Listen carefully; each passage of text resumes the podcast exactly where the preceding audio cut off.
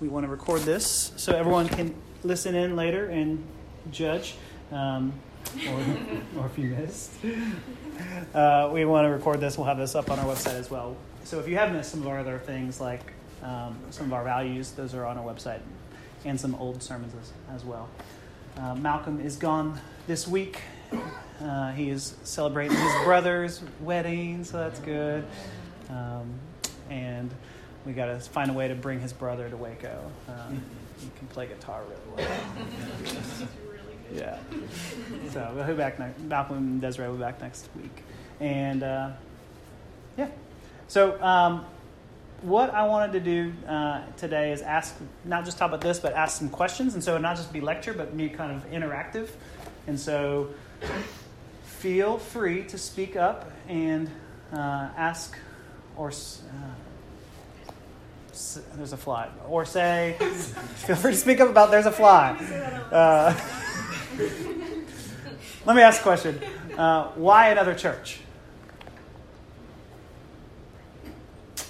That is maybe a question some of you guys may have already. Um, why another church in Waco? Uh, Waco has a lot, is kind of known for having an abundance and a surplus of churches and banks. There's pretty much those on every corner. and if you've driven around East Waco, you can probably say the same thing, not, not about banks, which is a problem, and we want to talk about that. Um, but there is a, quite a few churches in this area as well. And so, again, why another church? And why another one in East Waco? Um, or a harder question, I'm not asking you to answer these yet. Um, why should I leave the status quo uh, when the status quo is pretty good? Um, to be honest, uh, as Lawrence talked about, starting a church plant is going to be tough. We don't have all the amenities of a megachurch. We don't have the fog machine. I'm sorry. Uh, we all wanted to walk out to that, um, but designated gift fog machine. I have to buy it now, apparently. no, you don't. No, okay. Thank you, Bob. Thank you, Bob. Thank you. um, but change is never easy. I mean, changing and starting something new is, is never easy. In fact, I, I would say we do everything we can to not change. Um, we, we want to make things as uh, as convenient and as easy as possible, and what can not mess up my week. Um, a church plant will do that.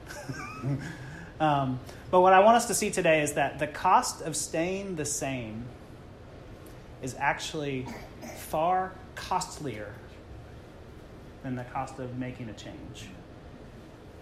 I think that's what this book is about.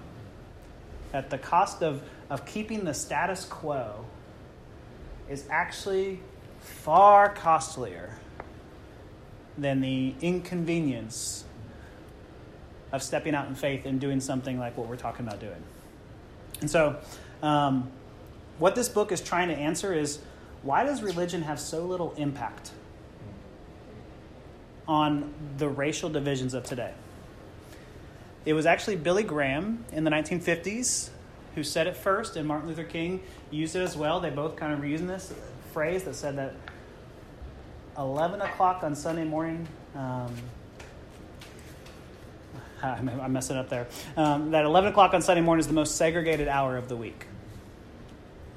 And so, highlighting that the churches have the most segregation than even in our country. And at that time, in the 50s, it was only 4% of churches were integrated. 4%.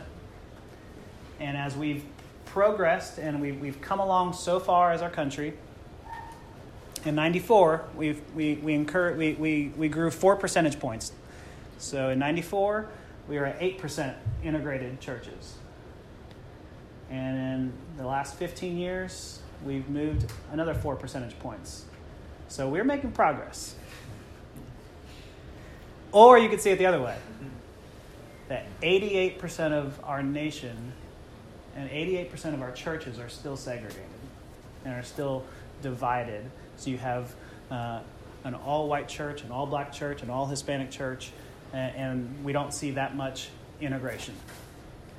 And so, we're actually going to talk about some hard stuff today, And I want to give a big primer to that because this stuff that we talk about, typically when we talk through this book, if, you if you haven't read it, some of the stuff can be like jarring and it can make you feel like you're being singled out. But let, let me, please, please, please, please, hear me when I say this. That's not what we're trying to do. Uh, let me read Romans 3 to us. I think that's a good spot for us to use scripture, but also Romans 3 kind of puts us all in the same boat. Romans 3 uh, 3:10 says none is righteous, no not one. No one understands and no one seeks for God. All have turned aside, together together they have become worthless. No one does good, not even one. I don't know if he can be clearer than that. but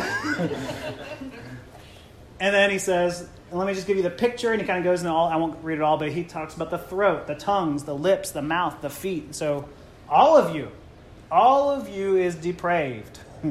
all of you is affected by the fall.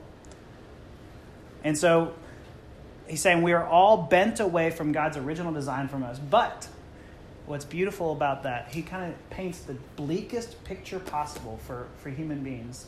But then in verse 21, he says, But now the righteousness of God has been manifested apart from the law.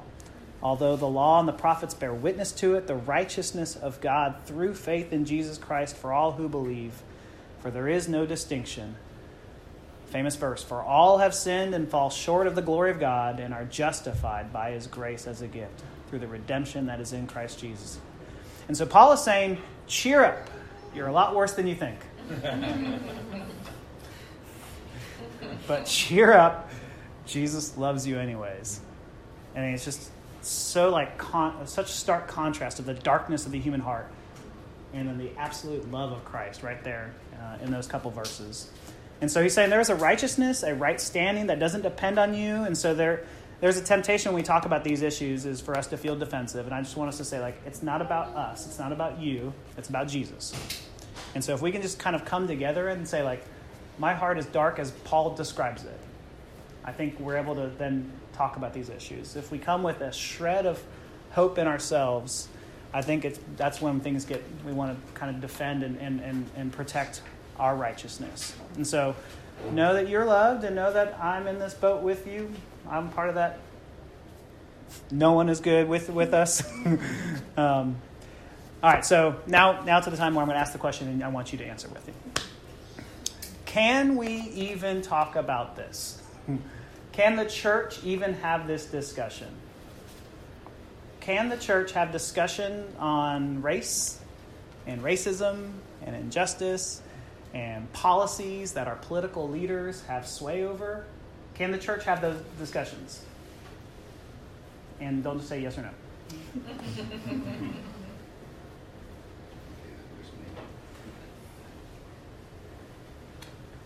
should, is that a better question? Should the church have these discussions? About how should. How should? I don't have the answer, but I think it's a question. How should? what do y'all think? Like, I, one, maybe it's just we're thinking hard on the question. Two, how have you seen the church do talk on race, racial issues, injustices, policies in a negative way? You gotta answer that. Um, lots of browbeating, how awful we are for not being better integrated, and you know, y'all need to do something about it. And, Mm. So kind of just shame. yeah. So yeah, we don't want to lead with that for sure. Have you guys seen it done where it's more of an absence, where it's not talked about at all? Absolutely. Mostly. Is that mostly what we Mostly see? not talked about. Yeah. Yeah. Yeah. Why? Why disturb the peace? Aren't we? All okay with each other? Mm. Majority position, I think. Why disturb the peace? There's so much loaded in that. Yeah. I love it though, because it's what I've heard. Uh, I, I has, so I- I'm a big fan of Lecrae, and I've been listening to him for years. Yeah. And, uh, This is Evan Ilzada, by the way, everybody. for the for the recording. now go on. Well, um, maybe maybe it was two years ago they came out with an album that was very different, and. I, I, now it's the name of the album is slipping my mind, but it was very different in content. Mhm. Um, and he said some things that he's about to rock the boat, and and once you start rocking the boat, you better have a life vest because there's gonna be a lot of problems. And Mm. um, so I, I think when he started rapping about the problems in in, in, um, in this with this issue, it became a lot more real to me. And, uh, I think following that, there's a an organization that I, I was following on Twitter. That was a, a Black Reform group, and um, they wanted to distance themselves from white evangelicalism just because of some of the issues that were going on. They renamed themselves the Witness, and a lot of you know Jemar Tisby spoke at Baylor recently, um, which I did. I was unfortunate to make that, but uh, I know Slim and um, some others probably made it to that. But I think that that brought to light that there's some real issues in the church that shouldn't be there. And, um, so I would say yes, if you have prominent um, people in that are the church and they're saying this is there's a problem and enough so that we want to distance ourselves from white evangelicalism, then I think we should say what what is that problem and Mhm. how how do we address it? Um, how we how do we go to the root of that problem? Mhm. So uh, in that sense, yes, Yeah. yes.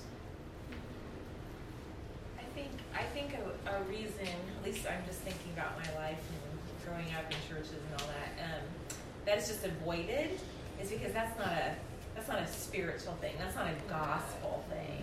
That's political, and we're not political, right? Right. It's it's it's out there for them to deal with. It's not a spiritual Mhm. Bible gospel thing. Yeah. So we just leave it alone. Mm. Yeah. Yeah. Yeah, and I think so. I think that's I think it's the primary way I've seen it negatively done. She agrees. Amen. Amen. um, I think the negative, another negative way is when I think we can go too. I think so. I think the, if you have a, a spectrum, if you have, um, don't talk about it, don't talk about political issues, and you have, if you're a Christian, you shall vote for X, Y, and Z. Um, I think that could be the far end of that spectrum, um, and and I think if we use shame to get you to this, uh, is is is also uh, you know obviously that just I think that the church has failed in that in many regards of just using shame as a motivator, but um, the where I think the that comes from, we don't talk about that because it's politics because we need to separate the church from politics. Where that comes from is actually a guy named um, James Henley Thornwell. Um, he's a Southern Presbyterian minister, and what this is talking about is the spirituality doctrine. The reason we have this thought um, in our mind, stated in its most classic form, it says, the church has no commission to construct society afresh to change the forms of its political constitutions. The church has no right to solve our nation's problems. The church has a fixed and unalterable constitution, and that constitution is the Word of God. She can announce what it teaches, enjoin what it commands, prohibit what it condemns, but beyond the Bible, she can never go. And apart from the Bible, she can never speak. Rather, her authority and role is only ministerial and declarative, since the Holy Scriptures are the only rule of faith and practice. And so, this de- position demands silence on matters of p- political and social policy, except when they are touched on issues of morality. How do we respond to that?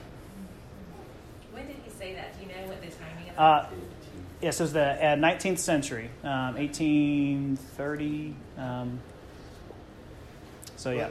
Yeah, so my challenge to that, or to Thornwell and the Pinkston, um, I like Sean Lucas's Continuing Churches for a recent reference, but the, uh, it's the starting point. so if you start from Matthew onward, which is what it sounds like he's trying to do, um, you, you tend to fall down or you separate the two. But if you see the, biblically as a whole, the Exodus still means something. Mhm. There, there was always a collective in the Old Testament where we somehow in America turned it into individuals. Mhm. And I've heard, not growing up in the church was a little bit weird. Where like, I heard, I remember a guest preacher coming to college and saying, if we could only reach one person. I was like, well, that's setting the bar low. I was sort of, I, mean, I was turned off. I didn't go to the meeting. I didn't go to these Christian meetings for a couple weeks after that because I was like, all right. I was hoping the team would win. We're just now after the one. And I think that that comes very much from. Was that too too blunt? Sorry.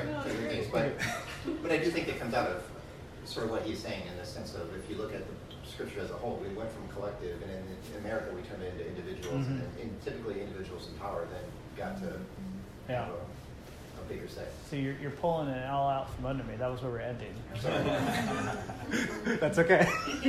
That's okay. Um, but let, let's That's my let's get there. Let's get there. let's get there. That's how Bo responds to that. How how do what else was response to the um, the church cannot speak to fix the nation's problems. It can only speak on basically spiritual issues. What is that? What is, do what problem do you have with that, or what response do you have with that? Well, one of my responses is it is a spiritual issue. Mm, And, and there, there, it's interesting that it's politicized in the first place. um, how did it get politicized would be one of my questions. But, but it's always been politicized. yeah. Really, I think if you look historically, so, but we don't have to politicize it. It is a spiritual issue. And so the question becomes, well, how is it a spiritual issue? How does this Bible speak to that? hmm Yeah, I mean, whenever the Bible speaks, um, whenever like the spiritual comes out, it, it is affecting social, economic, and political realities. It, it can and it is re- political because it's impacting public policy. Like so, when Moses spoke to Pharaoh to let my people go, okay, that was letting the the injustice of slavery to let these these people go, but it's also now taking their their system and way of life and their their economic superpower right is, is now like their their motor for their engine is now going away um, when the prophets spoke to kings about issues of idolatry when john the baptist spoke out against herod for having all these wives and that's what got him beheaded uh, when christians actually took in the poor and stood up to political leaders that ultimately killed them i mean the gospel is pushing people to speak to political matters in scripture and then this isn't something that's new. The, even the people who said the spirituality doctrine limited it to saying, but on issues of morality. And that issues of morality for them was evolution in 1920. Uh, then in 1860, they, the, the, the Presbyterian Church, which is funny now, um, spoke a- adamantly against alcohol and banning it from the nation. Um, and yet, those are the same people that would say, yes, but we cannot speak on political matters.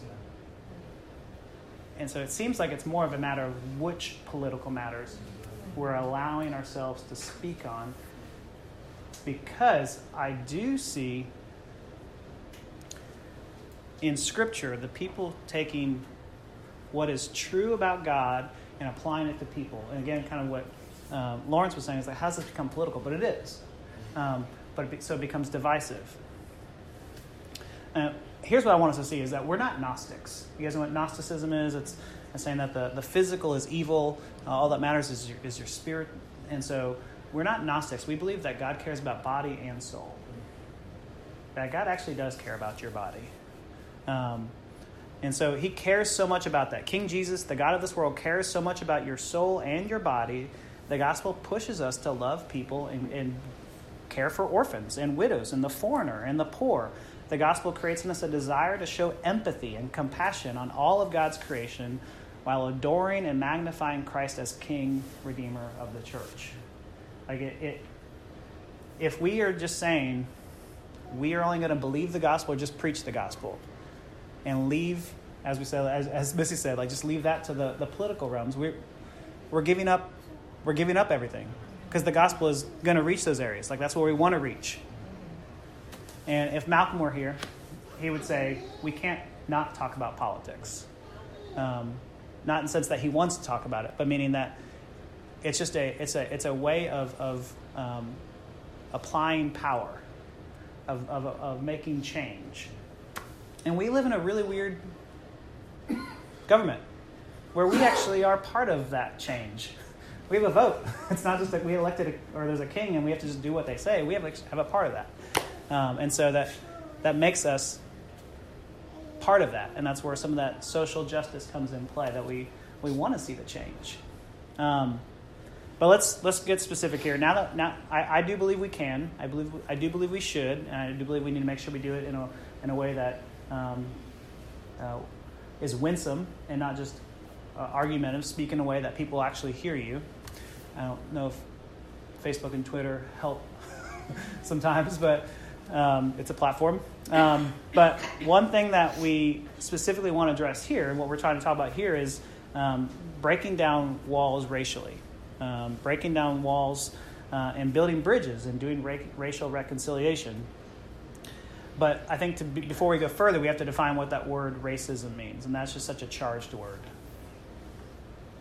And so the reason we're doing this now is because we want to talk about this here in our core group. This is what this is training, right? Um, and what, what, what, how would you define? How would we define racism? I think getting there helps us, and Well, think I- about how we answer the problem. I, I like the way the book uses the term racialization. Mm. I think is a term. Yeah.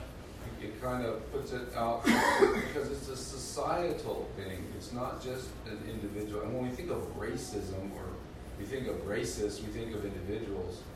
But really, the problem is a societal problem, one that we often will be there and we don't even know it's there. We don't even, we don't, we, because we're a part of one group, we don't see how the other group lives. Mm-hmm. So we don't see the injustices or the institutional types of, of policy that keeps one group down from another group. Yeah. You know, we don't know what it's like being an immigrant or, or walking across Mexico trying to get to the United States because you're desperate because you can't eat, you can't get a job. You know, we don't understand. If you don't, so so we we have a limited view of of reality, and and I think that's it's not so much that any of us would say that we don't love our neighbor. It's just we don't know. It's like the parable. Well, who is our neighbor? I think we're in the process, and I'm in that process too. Who is my neighbor? Yeah. Yeah. And part of my sinful self, I'm trying to justify myself, but then there's another part of me that's just honestly ignorant about what does it mean? Mhm. Who is my neighbor? Someone want to add to that? When I hear the word racism, to me, it just from a, it's like hate. Hmm. Okay, you hate somebody because maybe they're black or they're Chinese or whatever, and, and I don't see myself as racist in that way. Mm. But when reading the book, when they talk about racialization or the institutional Yeah. way that that groups are separated by race, it, it made a lot more sense to me what race That's really good. I really like that. I think that's a good way of. I think that's the normal response. If, so that's why I think the word is so charged. Uh, so we hear racism. I think that's great. We hear hate. And we're like, well, I don't hate you. Um, but I think the opening sentence of this of the book of the intro um, just kind of tells you. I think kind of it destabilizes you to go like, oh, maybe there's something more here. And just says this book is a story of how well-intentioned people, their values, and their institutions actually recreate racial divisions and inequalities they ostensibly oppose. Just like, oh boy. Do I keep reading? um, and so I think that's really helpful. Um, and so, yeah, it uses the word racialization. We live in a racialized society in the sense that we, we, we are never unaware of um, the person around us' uh, race or color. Um, and he talks about how he was on the phone and someone could just like tell he was white by being on the phone. He's like, "How did you know that? Like you don't see me." Um, and there's just you're never unaware of it. And it's not that we're just not ever unaware of it, but it also comes with all this value that we as a society have given it. Um, and that's where it's. So I think instead of hate, um, and so I think that's when we think of that, we think of KKK, right? I think that's kind of the the evil. We think of Nazi Germany. Um, we think of that type of that type of evil um, form of racism. I think what's helpful for me, uh, there's this. Uh, wasn't one. It wasn't this book. It was one of those uh, books we, we recommended. Uh, Stamped from the beginning. A guy named uh, Ibram Kendi. He defines racist ideas as this, and it's very simple. It's just kind of a broad. Any concept that regards one racial group as inferior or superior to another racial group in any way.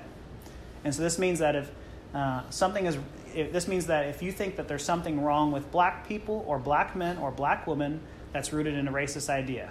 Because there are dishonest black men as well as honest black men. There are dishonest white men as well as honest white men. There are gentle black women and mean black women. Just are there gentle white women and mean white women. And so if we can think of any stereotype why do we believe those stereotypes? What makes us go like, oh, that's true of them? Media. What's that? It's a lot of media. Media. And so we heard it once and we go, but why do we believe it? Why do we choose to say yes? We start looking for it in real life and like validate what we've heard just by Mm. uh, like if we don't like expose ourselves to the truth, we stay in like an ignorant state of mind. Yeah. So we want we're looking for it, almost as if we want to believe it. Because what it said here, his his definition, and he regards that one racial group is inferior or superior. And so we're looking for other racial groups to be inferior to us. So we can feel superior. So we can feel superior. Which who of us has not wanted to do that? Like we all have inferiority complexes. We're all trying to feel better about ourselves, and if it's by pushing this person down, that makes me feel better. Mm-hmm. We see that in our kids. Like we, that happens at a very young age. And so if that's true of, of if we have that, if we can see that as kind of a, a root issue that manifests itself in racism, then I don't think we should be surprised when we see racism because it's a it's a root issue that's now sprouting thorns. Um, and so I think what a lot of times we like we hate being called racist because we think uh, we're being called hatred, you know, haters. We're, be call, we're, we're saying that we're ignorant, like we don't actually know um, the truth here. We think we're being called dumb. Versus what's really true is that we're just saying um, we, we all have these inferiority superiority complexes and we're all trying to justify ourselves and be better than another. And so racist ideas don't arise out of ignorance or hatred. They are created to justify and rationalize self interest, pride, and greed. And so if Malcolm were here, as he told me to tell you, here's what he would say Africans weren't living in wild chaos and didn't know how to defend themselves. And so uh, some men came and took them because they saw that they were inferior. No, they kidnapped these people, enslaved them, and created a concept that Africans were inferior to justify this horrific practice. And so the root, what's the root issue of racism here? Here it's greed. How can we do this? Oh, how can we make money? Let's do this. How can we justify this greedy practice? Let's say that they are three fifths of a human being. And so divided by faith is, is, is hitting some of this. It talks about a racialized society, um, and it talks about that it, it's racism is increasingly more covert than overt right now.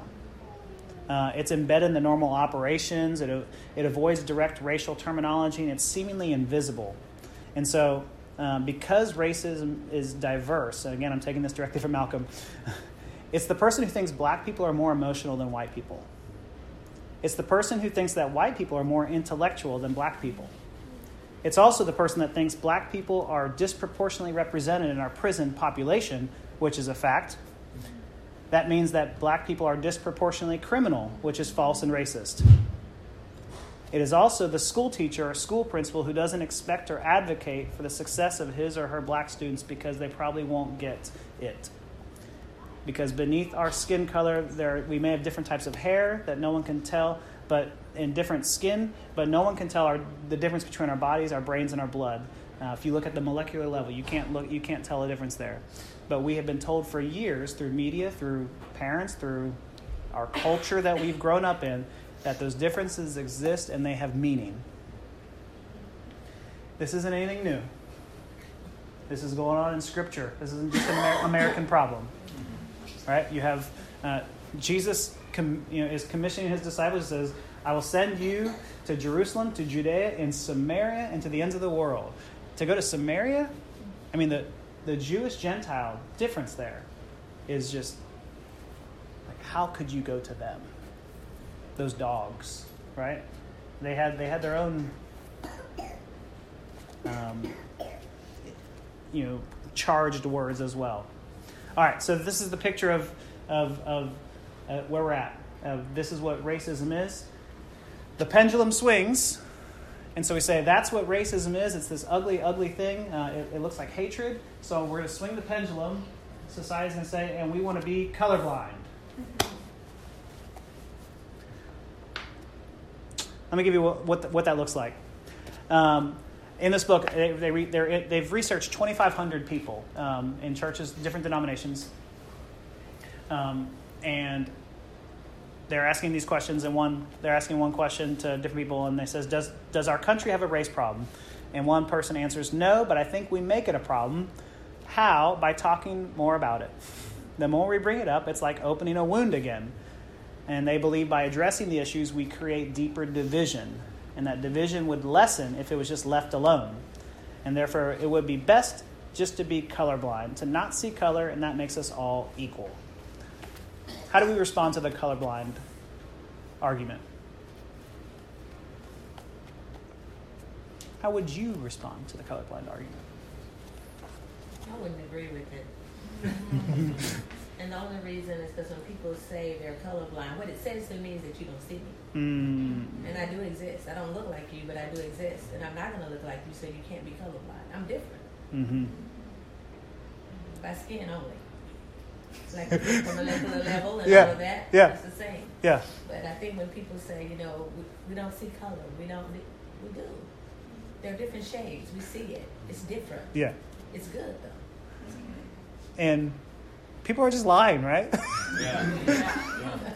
like, it's a fact.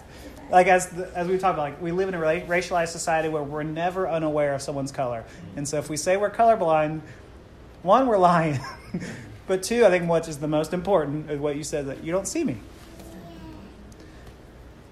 Anyone else? If Malcolm were here. Another thing you'd point out is that Sure, who makes it back? if he doesn't make it back, we're going to be just fine. um, Moral tradition. yeah. um, that even if everybody was colorblind, that you still have underlying issues from history from from history, and so it's not like the example of a wound. That I mean, you're right. Opening up the wound does re return up stuff, and we'd like to ignore it. But if the wound isn't healed, Mm-hmm.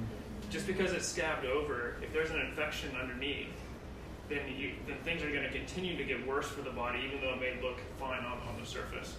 And I think that's the way it is with race relations globally, but particularly in the U.S. because there there is a history of things that need to be dealt with, and so the colorblind argument doesn't work because what it wants to do is it wants to pretend that the surface looks fine, but it never deals with the with the underlying issue Yeah. and and that, that's that line. So you do have to you do have to expose things in order to fix things. Yeah. That's so good. Shows a lack of appreciation, Mm. and it's kind of like gender equality, if, I, if anybody else uh, with it. But I mean, it's kind of like saying we're equal, and if I do that, I don't show the appreciation I have for the things that she's different Mm. from me. In the same way, somebody's different background, whatever it may be, right? We kind of dismiss whatever's different and good. Yeah. Yeah.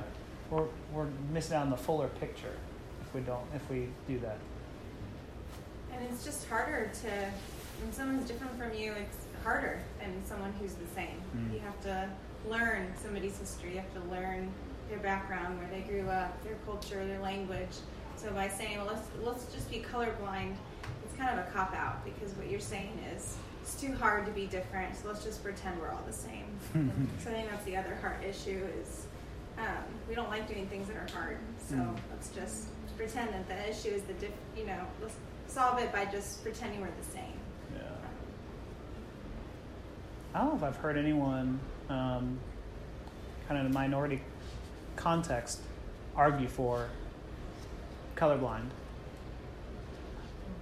I don't know if I've heard that. I mean, so I, uh, there's a pastor up in Dallas. Um, he's a, a church plant of the village, and I was meeting with him. Um, he's an African American pastor, and he was talk, talking to him. I was telling about kind of our, our church and all that, and I told him how you know one of the things we're talking about is colorblind and things like that. And he's like, "You mean people ask you like people are not on board with that, like that you're that you are not colorblind?"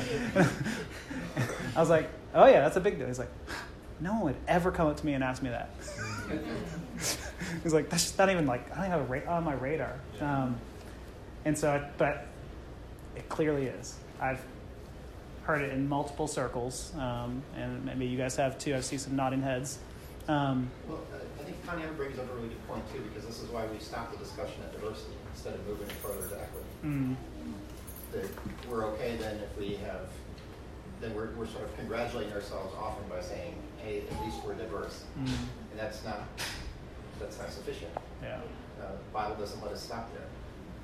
The Bible moves us to equity and all, and going to your Romans 3, way before Romans 3 is Genesis 1 and 2. all are created in the image of God. Mhm. And so we, I mean, we have to deal with that. Yeah. Yeah, I like that. It's going to take the hard work of slowing down and learning each other's culture. And we'll be honest, as we've said from the beginning, we're going to mess up as a church. we're going we're to offend, we're going to get it wrong, um, but we're trying to push in this direction. Um, let me go to this last one, and this is where Bo was leading us early on. Is the problem in our country individual or structural? Is, is, the, is the, the problem that we have in our country, and I think we all agree there is a problem, um, I, maybe, can, I presuppose that. Um, uh, is it individual or structural? Is it because we have particular racist people that are doing uh, evil racist acts? Or is it because we have a structure set up um, that is dividing us? What do y'all think? Well, it's, it's really, to me, the structure is what in the book is emphasized. Um, although you reading Romans 3 would say that it's individual, so it's both. But particularly the, the homogeneous unit principle, the idea that people will go to like people, and there's a church growth movement started really by McGavran, I think, and and Wagner later on pushed it, and it, the idea was churches, they really promoted the idea of start churches with, uh, with target a demographic and focus on that demographic. So that really the churches that came out of that uh, were churches that were very particular to other ethnic groups. You had Korean churches, and you had, and, and, and, and denominations were very good at starting churches that way. You could start a lot of churches that way, and they found that when they tried to, and in my own experience, I've seen churches like, for instance, in McAllen, they tried to start a Spanish uh, Anglo church, and they both moved. Even there's two different churches now, two Mm. different places. Hmm. Uh, they moved away from each other, and and that's the norm. Yeah. And and there's no, so and not. But the thing is that the the church growth movement encouraged that. They thought there's nothing wrong with that. That's the way it should be. Hmm. The focus should be on growing the church, making it bigger. Okay, and that was the and and it's, and so and this, this book here points out how that that causes structural problems that, that the church although it, it wants to see justice because of the, the, its makeup now because it's so divided it actually causes more of a problem than it solves Mm-hmm. I heard both over here. Hmm? The problem structural or individual? And y'all, I heard both from you too. Yeah. Yeah. Yeah. Because when you look at um, systems that are in place, I think you mentioned that a little bit while ago. Um, like people will say, "Well, you know, I'm not, I'm not racist, or you know, I don't, I don't treat people differently." But there are systems in place that people do not say anything about. I mean, the Mm. educational system, the criminal justice system. There are so many systems that really you see that difference, you know, in, in people of color. Mhm. But no one says anything about it. So if you're not racist, why are you not saying anything about it? Yeah. If you see some injustices being done, you know, as a Christian, why are you not saying anything? Are you agreeing with it if you don't say anything? Uh huh. Here's where I think um, we can really grow um, as a society, and I think as, as a church um, right here, that we can kind of be. Um, we have a unique avenue to speak to the majority culture um, with this. Because I think this is maybe the heart of this book, and that's probably why Bo went straight to it. Um, um, that there is a huge difference between seeing the problem as solely individual versus structural. And I, so I think the this is the thing that I think is kind of more scales are falling from you know, from my eyes. Um, you know, every time you think you're like, oh, okay, now I'm getting it. You're like, oh, now I'm getting it. um, because the, here, I'll give you some quotes here. One one Presbyterian man said, "I think we have individuals still that have race relation problems. I don't think the country has a has problems in its current form, uh, but individuals too. And so the uh, it's not the country; it's individuals. Uh, and this is why, in the Jim Crow era, most evangelicals, even in the North, did not think it was their duty to oppose segregation. It was enough to just treat black people they knew personally with courtesy and fairness. All the while, people in power were segregating and demeaning them. And what he talks about in this is that evangelicals have a toolkit, a way of understanding the world. Like we all have toolkits, and we, you know, sometimes you, if you're a hammer, all, everything you see is a nail. So just that, uh, it's your way of seeing the world. And evangelicals have this accountable free will individualism. We'll talk about that in a second. Relationalism, and because of those two things, anti-structuralism. And what that means is if we believe humans have a free will, and therefore if you're poor, it's probably because of some poor, bad life choices. Like, because we know poor people who, who brought themselves up out of that situation. And if you didn't, then there's probably because of something that you, you, you didn't do. Or it's because you were relational, you were with the wrong crowd. But again, that comes back to you chose to run with that wrong crowd. And therefore, all of our problems can be deduced to bad relationships. And therefore, it's not a skin issue, it's a sin issue, is the refrain. We're not promoting that. Clarity. Because we believe in personal salvation. I have a personal Savior, um, and I have personal accountability. This is where it becomes tough because I. It's hard for us to get into the structural. Evangelicals are anti structural because they believe that if you're saying a problem is structural, it's systemic, it shifts guilt away from individuals, and now we're just blame shifting instead of owning up to the problem. This is, this is the thought. How can we, how can people own the problem and, and pull up their bootstraps if we're saying it's really not your problem? And this is, this is the thought, we're to be anti structural. And so the typical response to this is it's an individual problem, therefore, we need an individual solution. And so, evangelicals' response to the race problem is simply, why can't we be friends? Why can't we be friends? Right? That, that is our answer. That's all we got.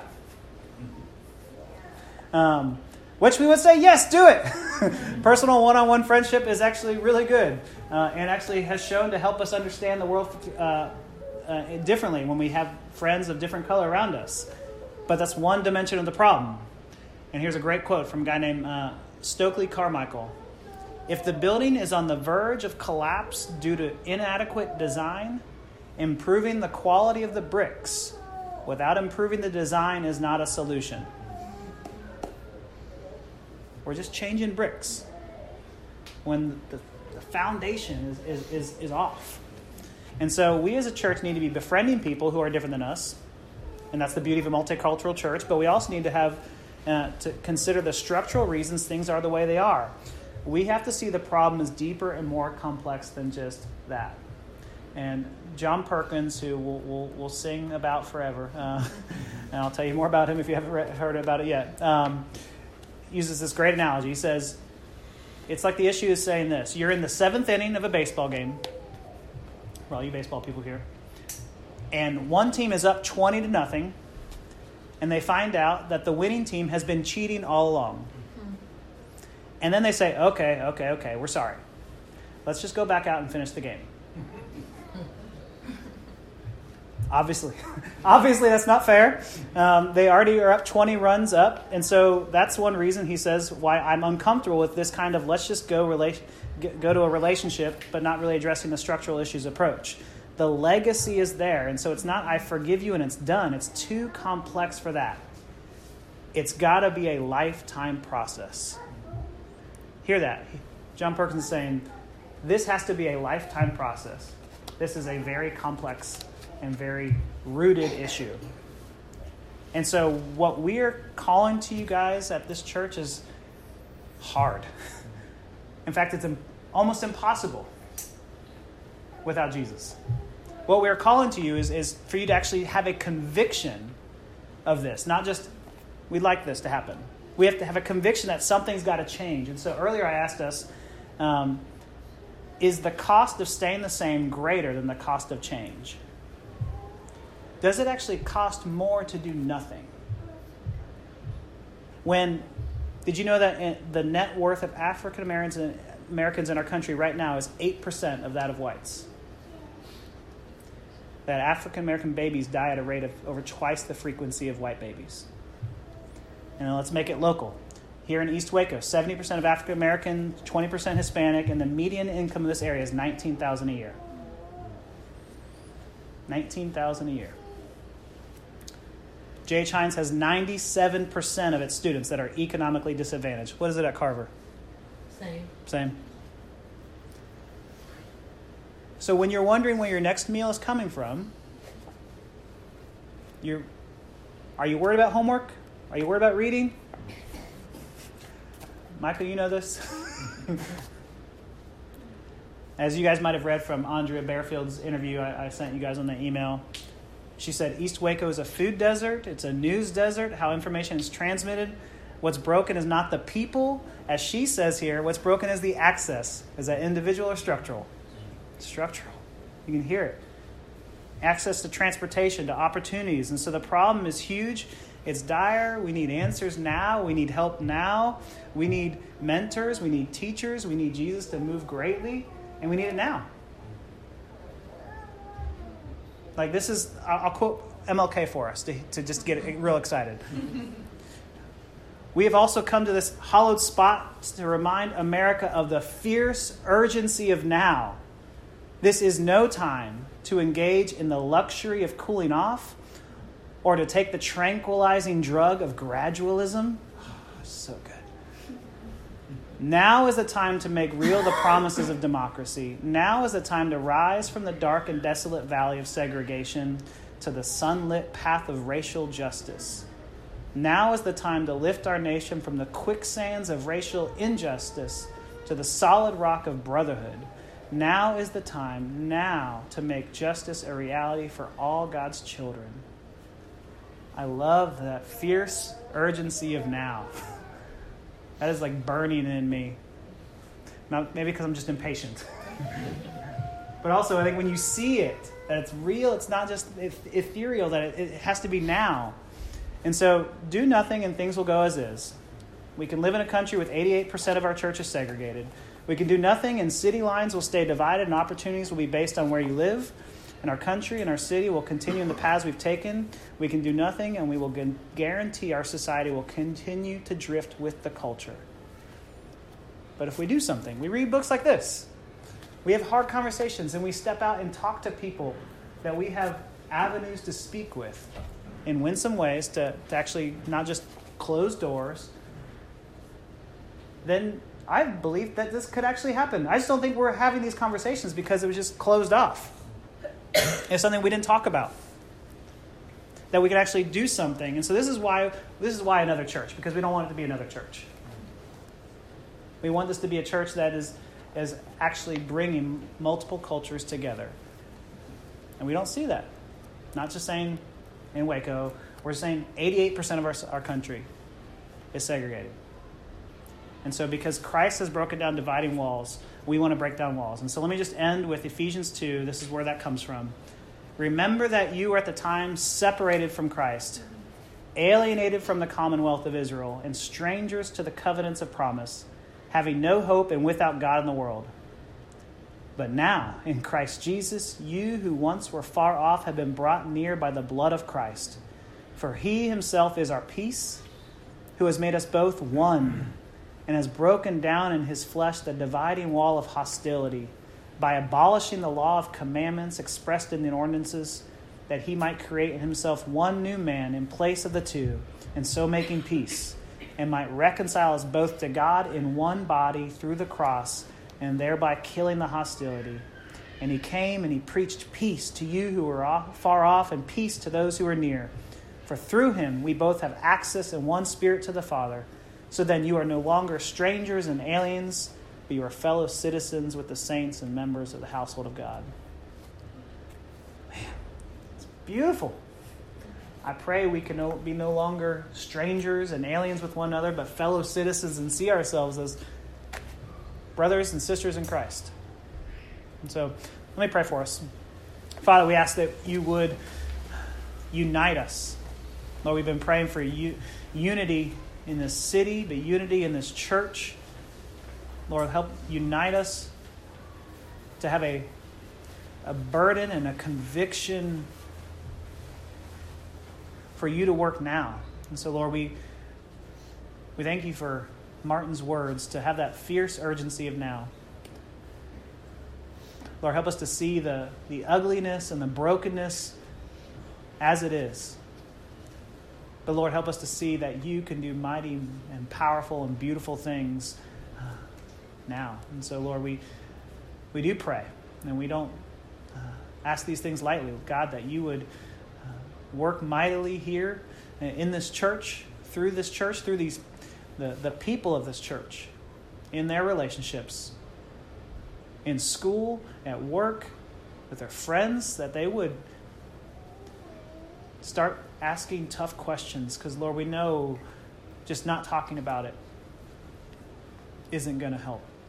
The issue is, is deeper, as Josiah said, the, the infection is worse than we think. And so, Lord, we, we do want to talk about it. We do want to address the wounds. And so, Lord, would you use Mosaic to do that? Not, not the, the physical uh, nonprofit of Mosaic, but Lord, the people uh, the people in this room, Lord, to do this. And so, Jesus, we know you can do it. You can do all things. You can speak through a donkey. And so we know you can use us. And we pray this in Jesus' name. Amen. Amen. All right, well, we, we ended a little early because I love you. Oh, yeah, the food as well needs to be taken out. Oops, sorry. Um, but also because there's a, a lady basketball uh, game going on. Baylor Lady Bears are in the national championship and we'll have it on right here for you, um, so you don't have to go. Um, but we have we have lasagna that should have been taken out. Could you grab that for me?